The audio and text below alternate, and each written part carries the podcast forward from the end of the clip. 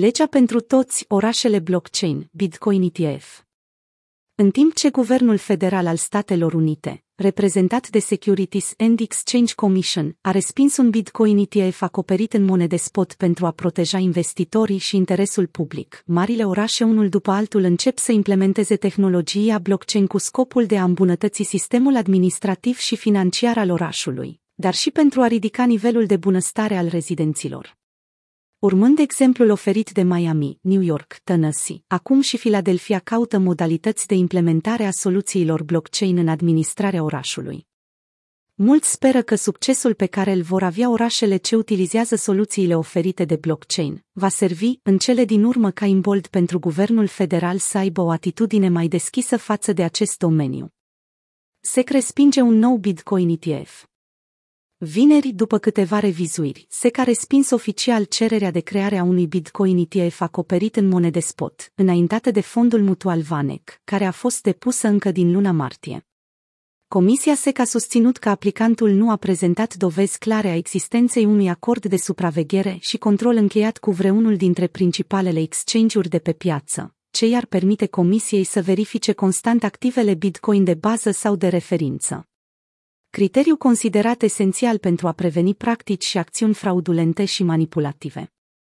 În opinia SEC, acordul de supraveghere și control prezentat de Vanek este suficient în cazul pieței de contracte futures Bitcoin, dar nu este la standard de atunci când vine vorba de piețele spot. Comisarul SEC, Caroline Crenshaw a vorbit despre DeFi. Într-un articol publicat în International Journal of Blockchain Law, comisarul SEC Caroline Crenshaw și-a expus părerea cu privire la problemele de reglementare din domeniul finanțelor descentralizate.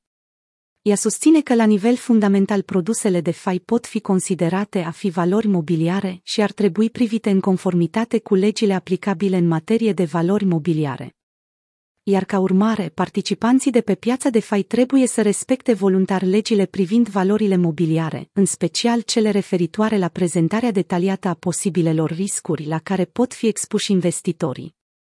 De asemenea, i-a avertizat pe cei care nu se conformează că ar putea fi supuși unor măsuri de executare din partea SEC, primind astfel sancțiuni grave. Renumitul antreprenor Michael Saylor a comentat pe Twitter această declarație, potrivit lui.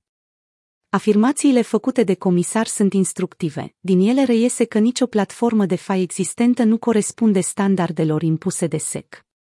Monedele digitale ale băncilor centrale, actualizări.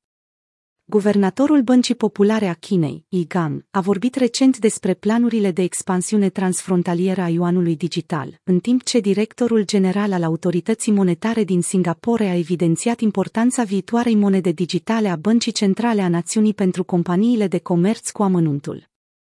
În aceeași săptămână, în Rusia a fost prezentat planul de parcurs actualizat pentru lansarea rublei digitale, potrivit căruia platforma de testare va fi lansată la începutul anului 2022. Concomitent, parlamentarii ruși au început să pregătească baza legislativă pentru adoptarea monedei digitale la nivel național. Între timp, Banca Angliei a venit cu actualizări în privința creării unei lire digitale, stabilind a doua jumătate a deceniului drept cel mai devreme moment pentru posibila lansare.